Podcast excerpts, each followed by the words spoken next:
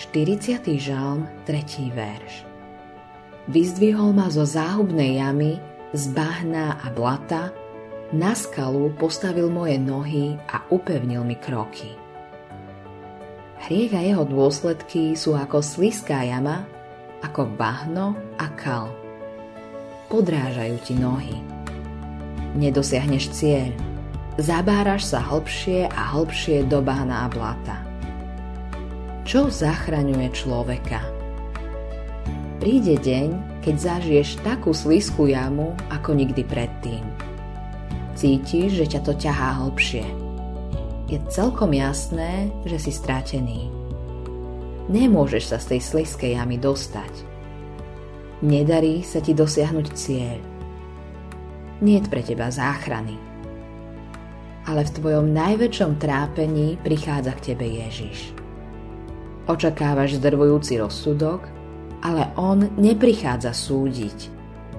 Vchádza do bahna a blata a drží ťa.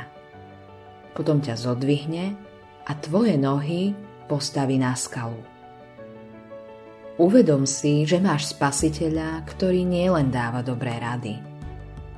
Nedáva inštrukcie, ako a čo spraviť, aby si sa zachránil. Nie. Sám vstupuje a zachraňuje ťa. Ježíš má prostriedky, ktorými ťa vedie na skalu. Je to jeho slovo. V slove o kríži je spasiteľná moc.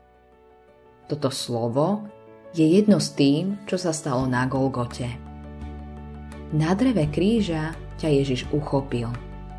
Tam ťa vytiahol von. Stalo sa to preto, že Ježiš bol pohltený tou sliskou jamou.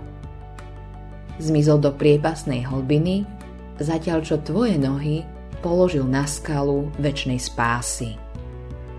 Možno ti je skutočnosť spásy cudzia. Myslíš si, že ti chýba spasiteľ. Nechýba. Ježiš je tvoj spasiteľ. Čo ti chýba, je viera. Musíš mať otvorené oči preto, čo Ježiš pre teba urobil. Preto musíš dávať pozor na slovo o Božej milosti.